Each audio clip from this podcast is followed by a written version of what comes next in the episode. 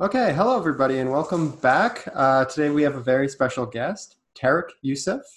Very Uh, special. Yeah, Okay. I, I'm very excited to have you. okay. I'll settle for that. Yeah. We could we could upgrade it if you'd like. If you'd like, Oh, okay, sure. the most special guest. Oh my gosh. We are. Okay, well, I'm You're so hashtag sorry blessed. you're peaking today. yeah, I'm so sorry you're peaking. Well, welcome to the show. I, I can tell this is already going to be a very fun one. Thank you very much for having me. Um, I'm very happy to see science communicators doing science communication work because it motivates me to try, try to do more myself. Um, and especially um, seeing people doing it in Canada is nice because it, although we're probably a lot closer to some of our American neighbors, just because you're in Canada, I feel like you're next door, basically. it it kind of does feel like that, right? yeah. Well, um, maybe for the audience, uh, we're in a different time zone, so you are not one of the super close neighbor neighborly guests that I have. Uh, I'm a little bit further down the road in Yeah. Halifax. yeah, usually, uh, mo- I mean, most people I talk to are usually Ontario, but you are all the way on the East Coast. That's Uh, right. So, what university are you with? At Dalhousie. Dalhousie. Excellent. And what's your area of expertise and study?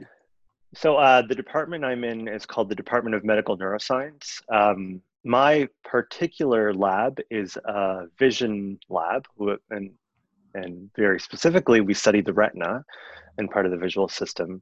My research specifically is about, I mean, in a broad sense, is about neuronal communication and how neurons change their communication depending on the circumstances of their environment. So I'm actually using, I guess I would say, the visual system as a model um, of the nervous system in general and learning how changes in ambient light affect the wiring of cells in the retina.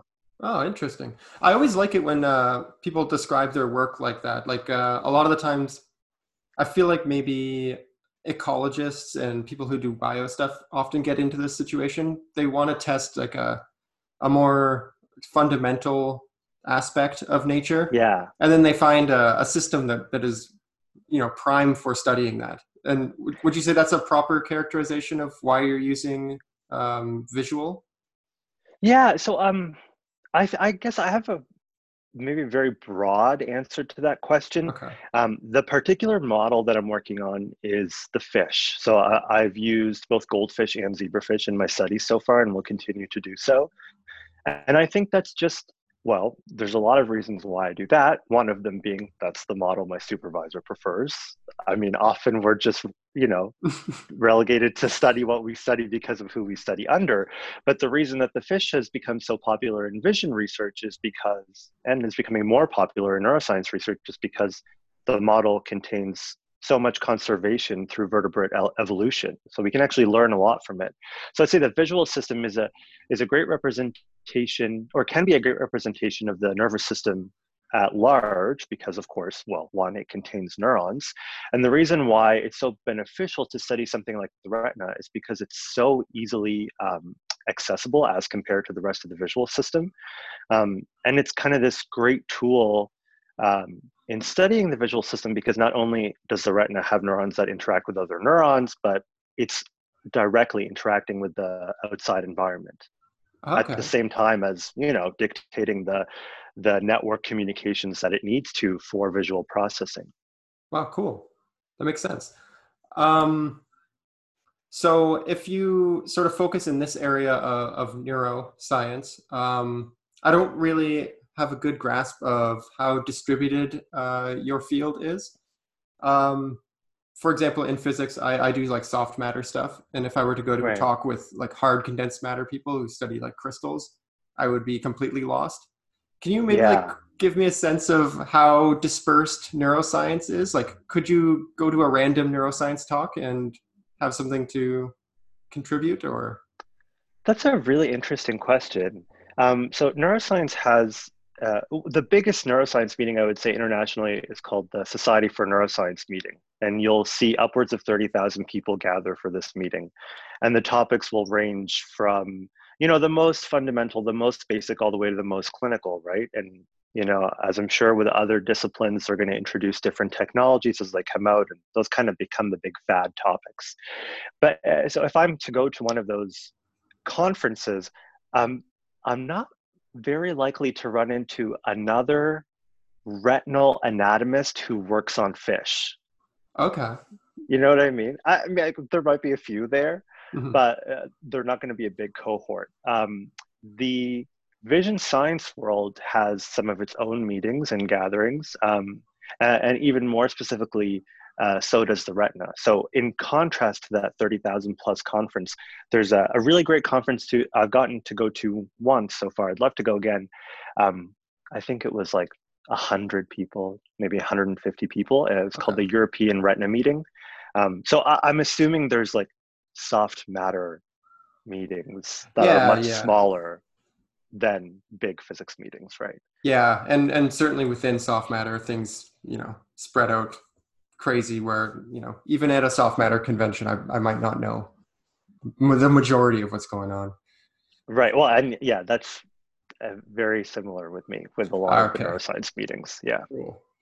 Uh, when you go to these, when you went to this retina meeting, um, was there sort of like a did people who work on certain animal retinas hang out with those people was there like a, did they sort of that's an so because it was so small it kind of felt like camp so it was okay. so small that there was only one talk on at the same time so we all went to the same talks together and we all went to the same poster session together ah okay um so i, I it, it was the only con- I don't know, but if you've ever had a conference experience like this, but it was the only conference experience I've had, international conference experience I've had that was that felt so um, communal. Right. Okay.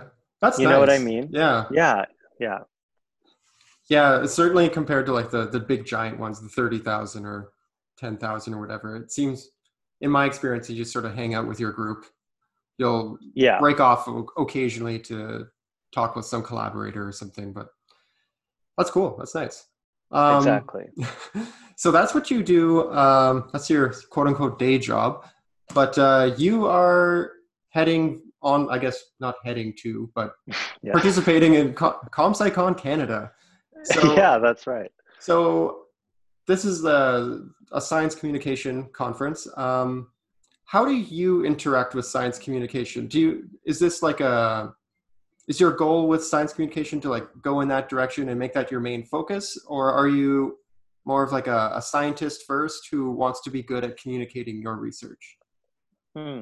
uh, you know i wouldn't uh, cancel out either of those options uh, i'm definitely open to both um, i you know science science communication for me always seems like such a great opportunity for me not only just to like practice disseminating information but I get to both start and engage in conversations that other people are having so I can learn from other people or I can even just like I don't know the world of science can feel kind of lonely sometimes is that just me no um it is yeah not. so I can like so uh, today like for example I'm very very excited to meet you and talk about the work that you do as well um because sometimes it feels like see I told you there'd be a cat um oh. sometimes it feels like there's um there's not as much space for us to engage together. You know what I mean?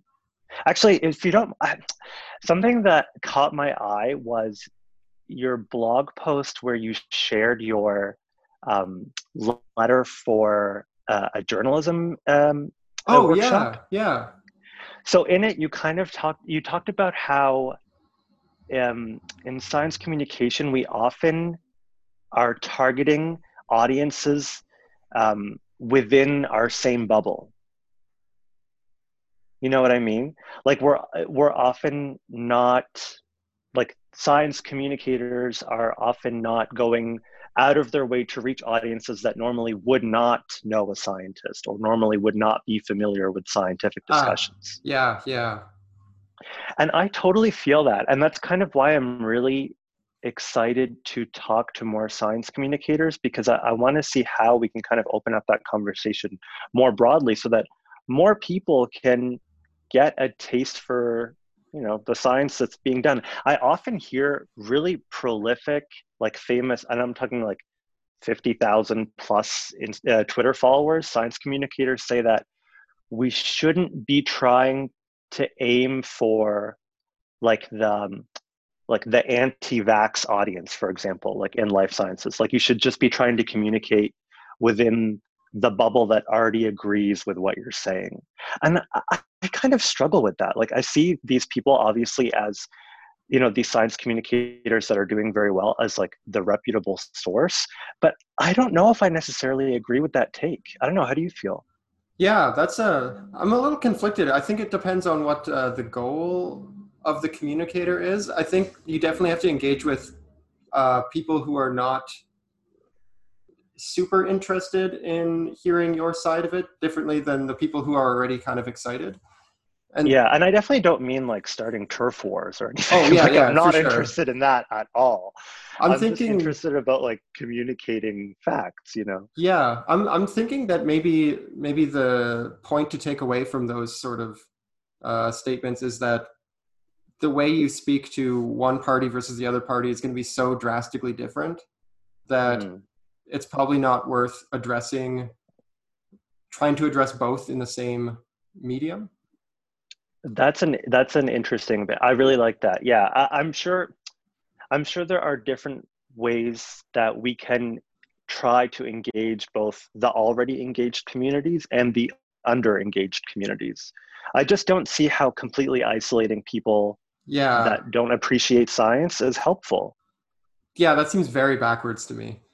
So I, I so that's one of the things why I'm really drawn one of the reasons why I'm really drawn to science communication in general. You know, I, I can engage with people in topics that, you know, I not only think deserve to be talked about, but that are maybe unrep- underrepresented.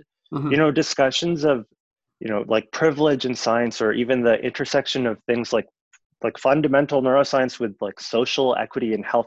Uh, th- this is kind of something that I'm really interested in. How, you know, science, clinical neuroscience discoveries that are being made heavily rely on the fundamental neuroscience that got those you know clinical investigators to where they are now mm-hmm. so if we're not constantly building upon our fundamentals I, I fear that there's going to be a disconnect between you know those super cool findings that we have and how people are going to understand science in general so i think talking about fundamental neuroscience is a really good idea I, and i'm in the same way talking about fundamental laws laws of physics are really really important. Just we can't just completely ignore them and focus on like new discoveries you know what i mean? It almost yeah. romanticizes things that are happening without forming uh a, like sturdy ground sturdy grounds for people to understand them.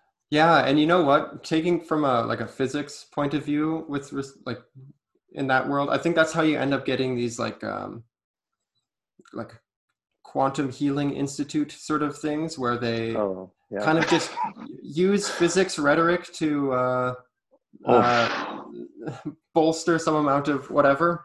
Um, I have this people, conversation a lot. Yeah. yeah. some people like try to over philosophize some of these like more exotic physics things like uh, quantum tunneling and things like that. I think you're exactly right. With if if you don't have like the solid grounding of like where those things come from, it's really easy to let your imagination run wild with them, which is you're totally fine. Exactly, yeah, yeah. Unless you're, you're people reminding are, me though. Sorry, so go ahead. I was just saying, unless people are are using this to try to trick you, and that I'm just getting amped up because you reminded me exactly of a point where, you know, people can say these things that sound vaguely scientific, but if you don't have the background to try to decipher whether or not it's a fact, then mm-hmm. you can become confused, kind of like quantum healing or, you know, uh, a lot of the misinformation about COVID 19, if you say something kind of vague like, you know, um, we need to disinfect our blood, someone who's not familiar with, you know, immunology or microbiology or human biology might say, I definitely don't want infection in my blood. So that part makes sense.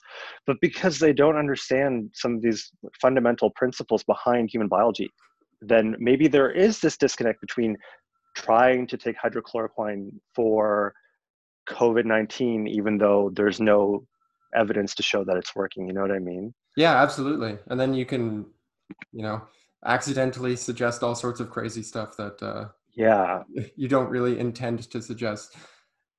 That's like a, a really interesting aspect of science communication that maybe is like a little bit under um, we don't focus on enough maybe?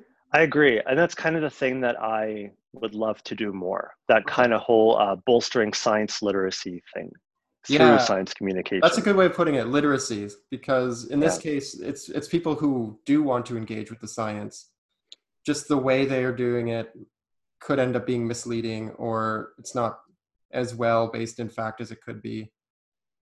Yeah and it's just unfair that most often the people who are engaging in misinformation ha- are maybe vulnerable um, and they have been taken advantage by taken advantage of by someone else. Uh, so many um, fake science like fake health products are basically like multi-level marketing schemes uh, you know where people are selling like lotions and potions for who knows what. Right right.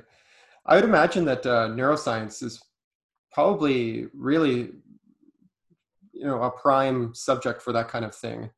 I think maybe not as much as like psychology where there's a lot of like armchair psychologists out there who like to you know use these example cases to create these like large scale conclusions about the human race or something. But yeah uh, or even um, in diet culture i think that's probably one of the the biggest places where something like this happens. You know fad diets or mm. um, really really short and glib messaging about how we should be taking care of our bodies or what foods are evil for example. Um, and it, definitely neuroscience is a big culprit of that too uh, and studying vision I, i've been noticing how much misinformation there is about you know like blue light glasses blue light blocking glasses are becoming very popular now. Uh, um, uh-huh. and there's a lot of vagaries about oh it's going to be anti-cancerous and protect your health and protect the atrophy of the eye and so on. Um, but obviously there's no evidence of that at all. Right actually that's something that i uh, i've only just started to see around and i haven't really dug into uh, the claims or the facts about that do you have like a, a two minute uh, debunking yeah. slash elevator pitch for them Sure. So, uh, what I'll tell people who are uh, going after the claim for headaches or migraines or eye irritation is that it it's not the specific wavelength of the screen. And I'm specifically study blue light. I studied the blue light detecting uh, pigment melanopsin. Um, and from what I've learned, it it's not the wavelength. It's the amount of time that we spend at screens makes us blink less. So that's one reason that our eyes can get irritated. We're also just using screens that are emitting light for a very long period of time. I'm very embarrassed at the time that my phone is telling me that I'm using it every day because we're home for quarantine. Everybody's self isolating, basically. I um, turned off my and, Instagram reminder thing. I used to have it set at yeah. like an hour or something like that. I don't need to know. yeah. 9 a.m. You're at an hour already. It's like it's fine. I, am home. it's fine. Um, it's the length of time and um, the lack of blinking, both that are really contributing to headaches and fatigue and things like that.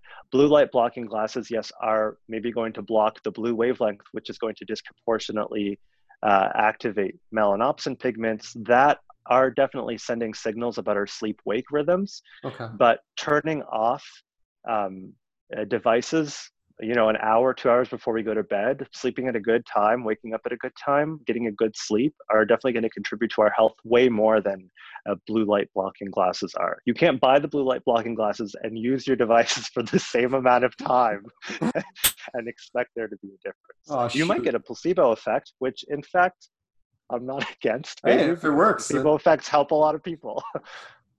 I just, yeah, if I was a company, I wouldn't really want to be. Uh selling a product that only relies on placebo effect. I would feel. but a lot of people do it. Oh yeah. Vitamins, supplements. It seems very um, lucrative.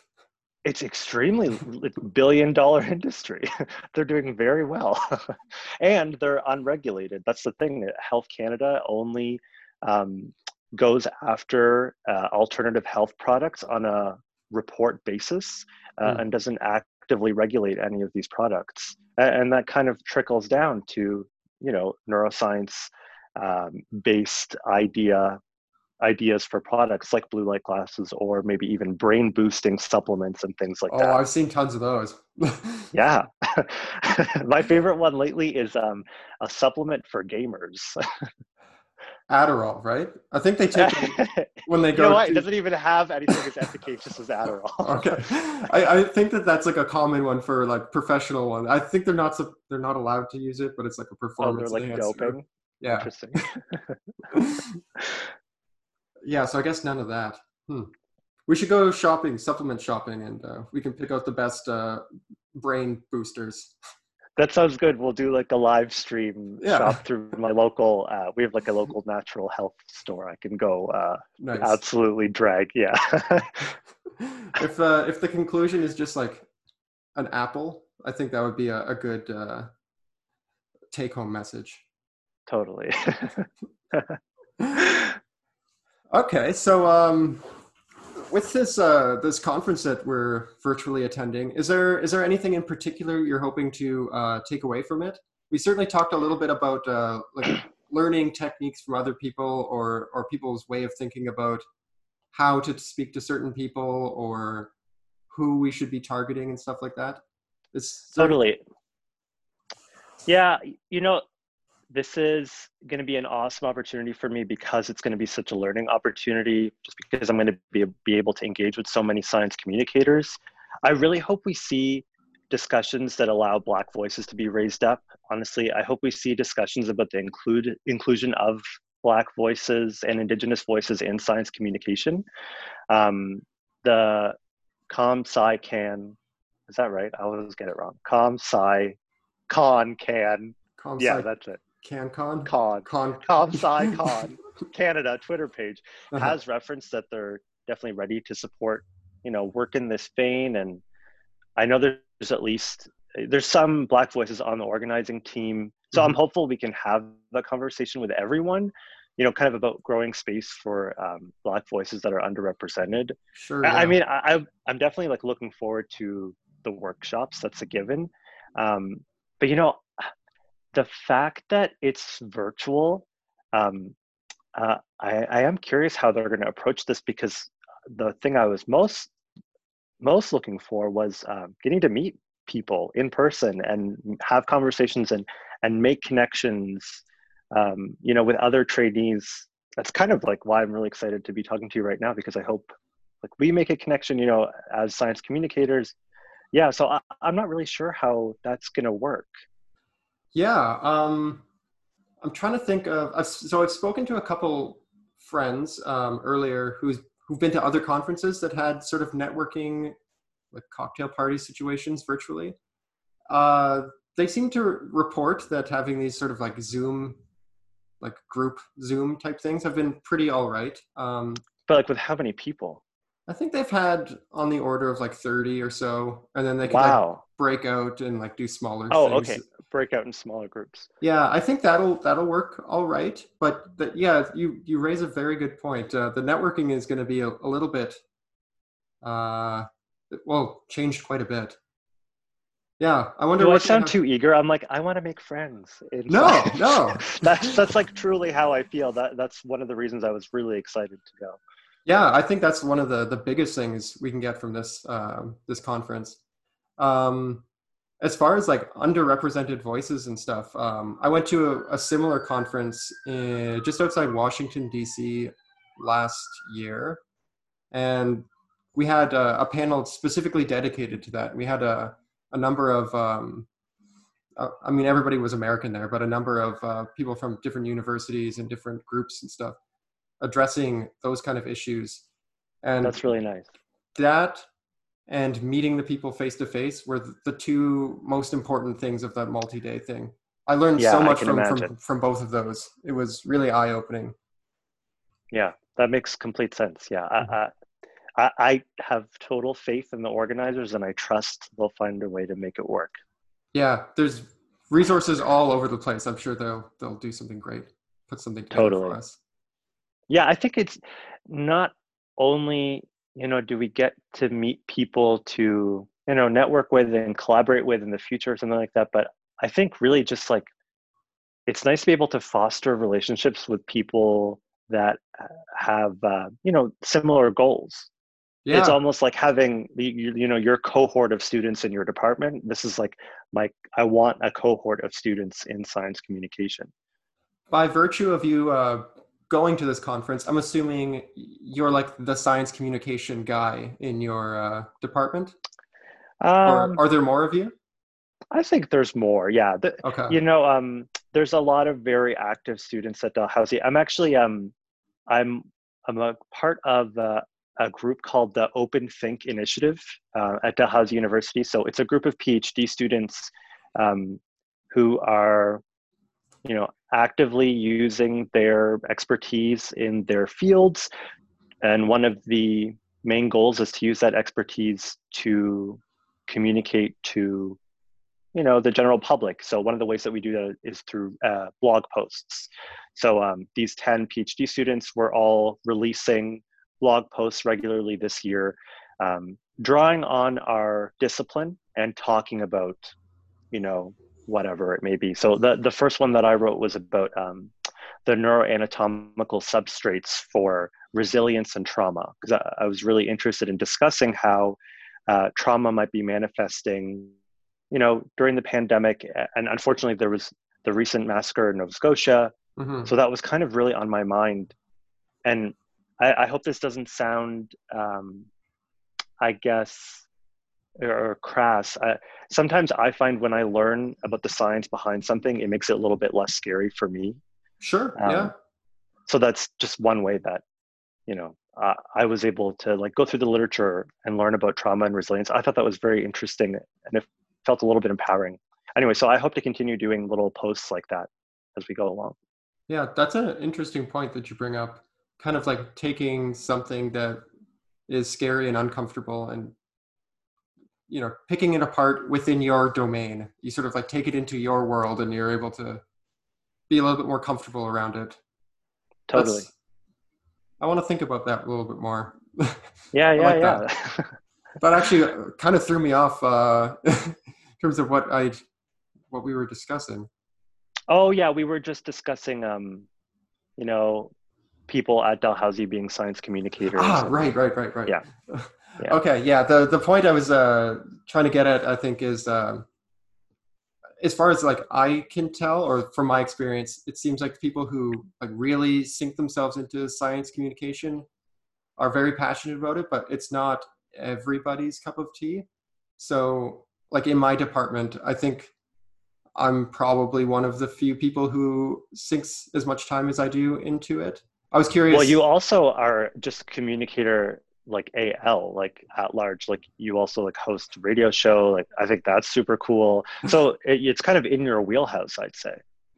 Yeah that's uh hopefully all all leading to to something communication based once i graduate. But uh yeah these conferences are really nice for finding other people like that you know? Yeah. Like uh yeah I, yeah. You know i always think about that like making those connections uh you know i'm super excited to make them through the conference but i'd love to even make them on campus more. So you're talking about how maybe you're the only person in your department that's really sort of doing this thing.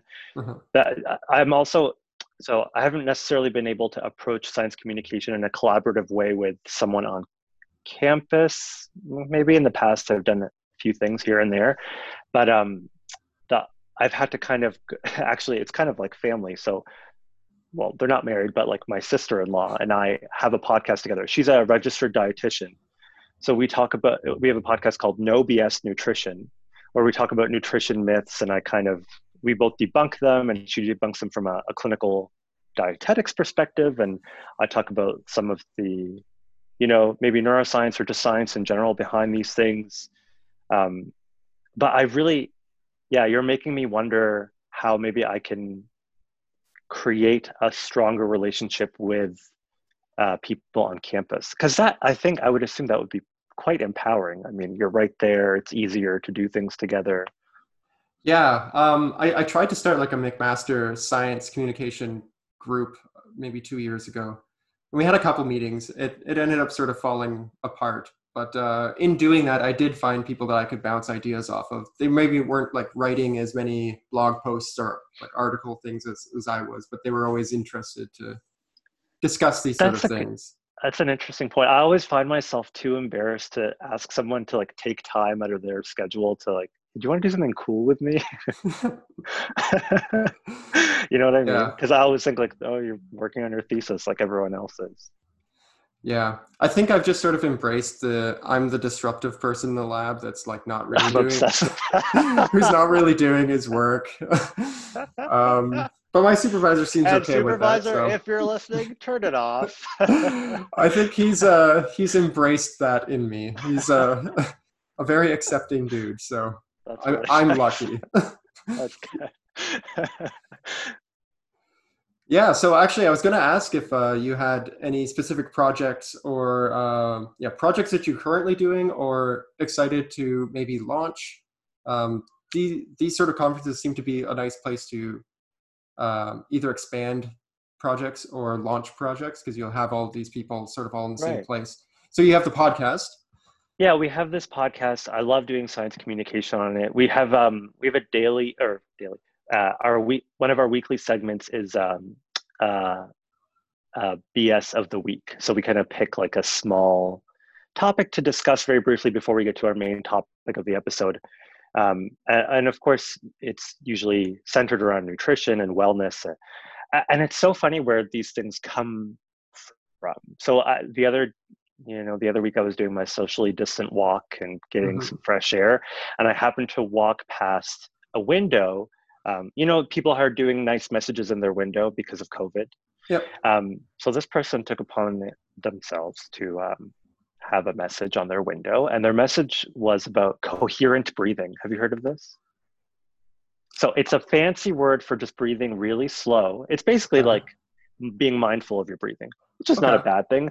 Mindfulness meditation is something that's been linked to decreasing uh, decreased anxiety. It's something that you know clinicians are maybe tr- starting to recommend more and more uh, not as a primary care uh, objective but something that people can engage in very easily uh, and definitely has been shown to have effects on the nervous system to calm us down maybe aid in uh, decreased depressive and anxiety symptoms uh, in conjunction with therapy or other forms of treatment.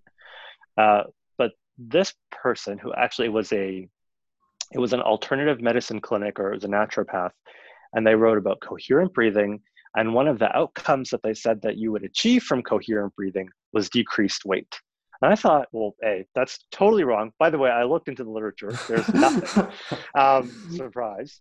Uh, I thought it, it's just one of those things. It made for a good BS of the week. It was kind of a meaty one because not only is it wrong, you're not going to decrease your weight just by breathing differently. That's kind of absolutely ludicrous.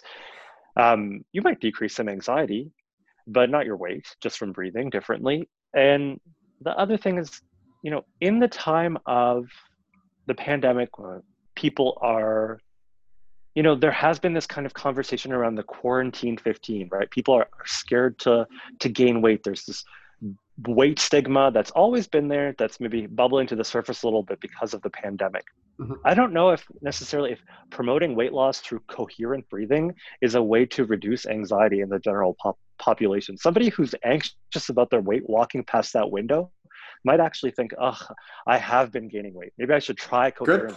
point. Yeah. then it won't work and they get more anxious That might have been the one part of their day where they weren't thinking about it.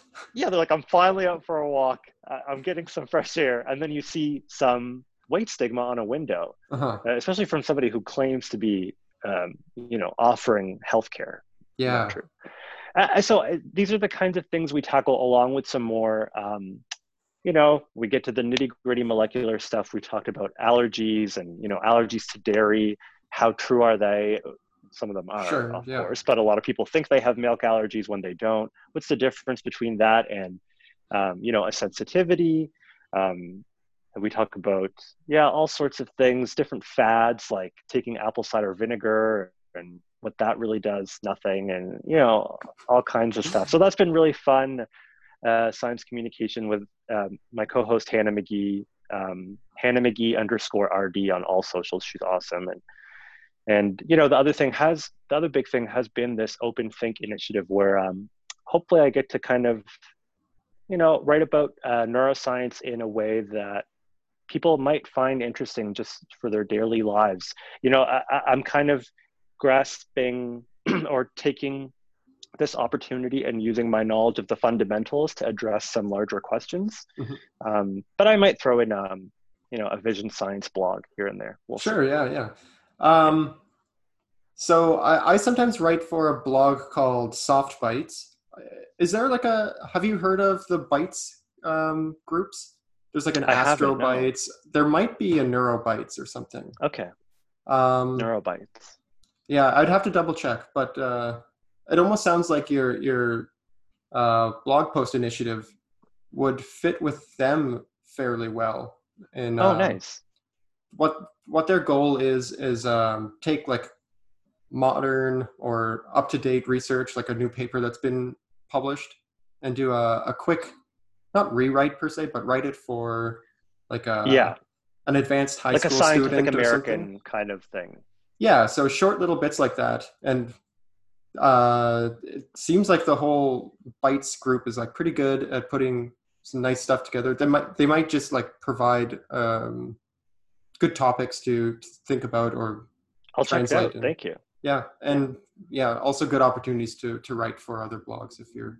If you're I'd love, that. love that. Yeah, I really like writing in general. So. Yeah, cool.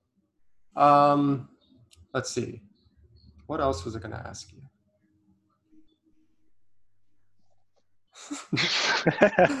What's your favorite color? Um, uh, green.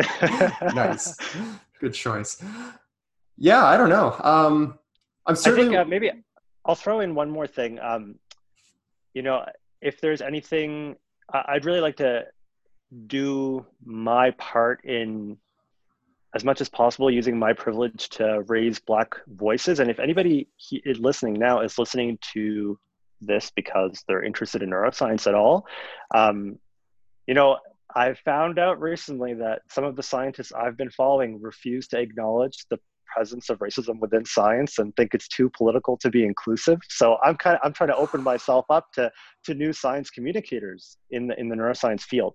So maybe I'll plug some people that I've started following recently yes, please, because yeah. I think their stuff is amazing and they deserve so many followers and I'm loving learning from them. So um, and if I pronounce anyone's name wrong, I'm sorry about that. But the first one is Yari uh, Javier. So her uh, handle is at J A R I L D Y.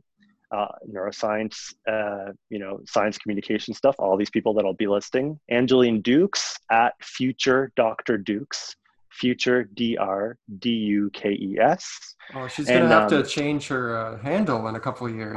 yeah, finally, Dr. Dukes. uh, Dr. DeAnne Duncan um, at uh, D A N N E underscore PhD.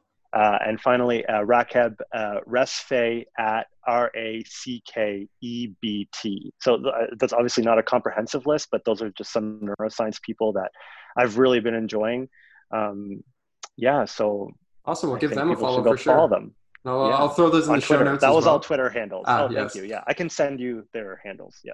Okay, cool. Yeah, great. Thanks for the tip. Um, that that uh, what you said leading up to that is such a frustrating point. Yeah, well, um, you know, I follow these people and I was very, you know, have been inspired by, you know, the efforts that they have in order to promote science communication. They've got, you know, many thousands, many tens of thousands of followers and to weirdly see, you know, even people who are who are trying to promote ethics, you know, just go completely silent for the past, past couple of days. I was like, your research actually really touches on racism in a really big way and anti-black racism. So you should kind of be joining the conversation. yeah. And to say that science is supposed to be not political in any way, it's like, I, yeah, and it I shouldn't be political to support people. Yeah. Like, I don't know, yeah. you shouldn't be pushing politics within your manuscripts, but that doesn't mean that you're required to be silent on things where your voice would be useful. It, yeah, it's also not controversial to be anti-racist. No, not at all. Yeah. and oh man, the other thing that frustrates me is when scientists will say stuff like, "Oh, you know, we're trained to uh, really look at the facts and the figures and the numbers." So I'm I'm all for listening to arguments on possibly there is some sort of effect, but I would like to see some resources or some some citations first. Okay, you should probably go check my mentions because I got into a conversation like that this morning. it's it's crazy how many people actually do feel that way though, um, but just don't say it. And I think maybe yeah. a reminder that like it's very short-sighted to say that we don't have empirical evidence for the consequences of racism. We definitely, yeah. we definitely still need to collect uh, disaggregated race-based data. Absolutely, we need it, but we also have lots of evidence, good evidence, to show that the consequences are real.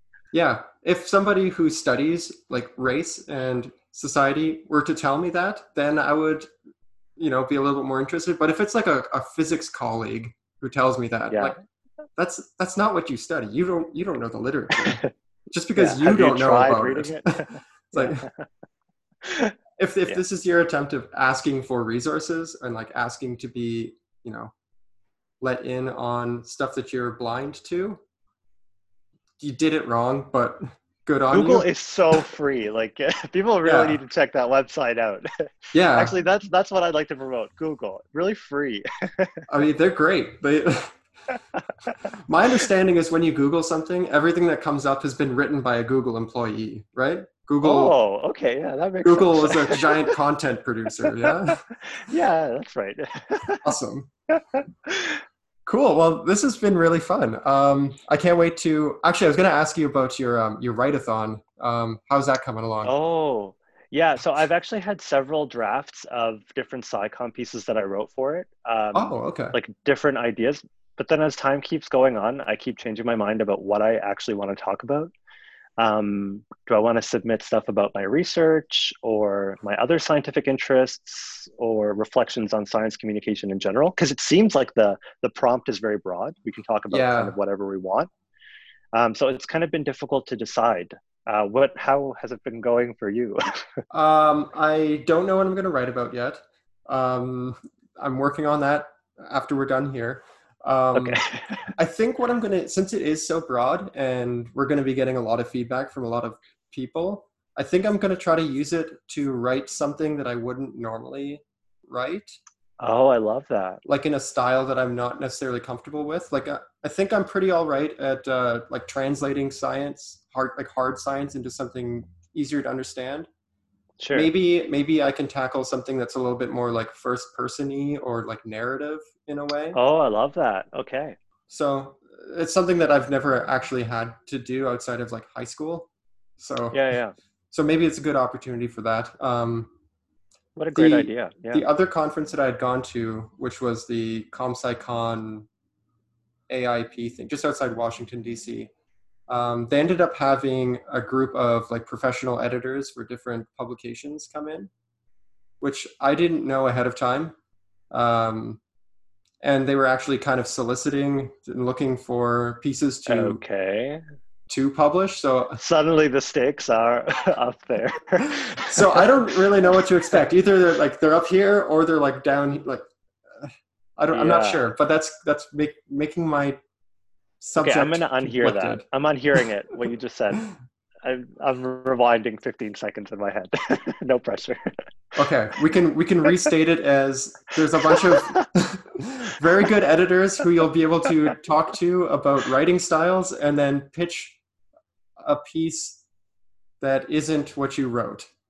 And then step three, profit. Yes. Yes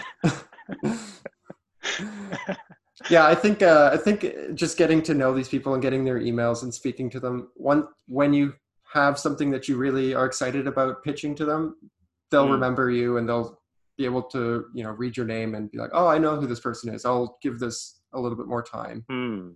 you've really made me think because maybe i'll just yeah submit something that is very dear to my heart rather than something I don't know that might otherwise not be, but I would have still put effort into. Uh, uh, yeah. Huh. I think you can't go wrong either way. Right. Um, I'm sure whatever you produce will be.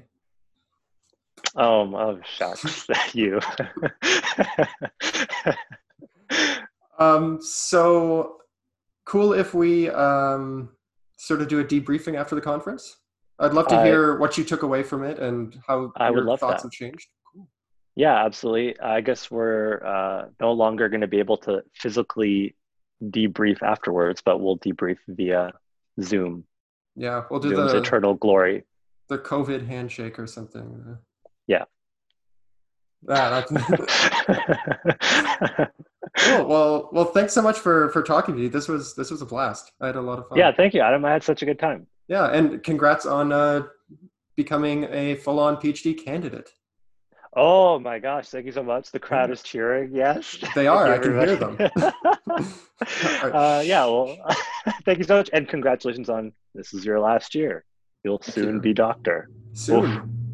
Yeah. Actually, I was thinking last night um, if my apartment caught on fire and my laptop burned Okay, And I where's lost- going?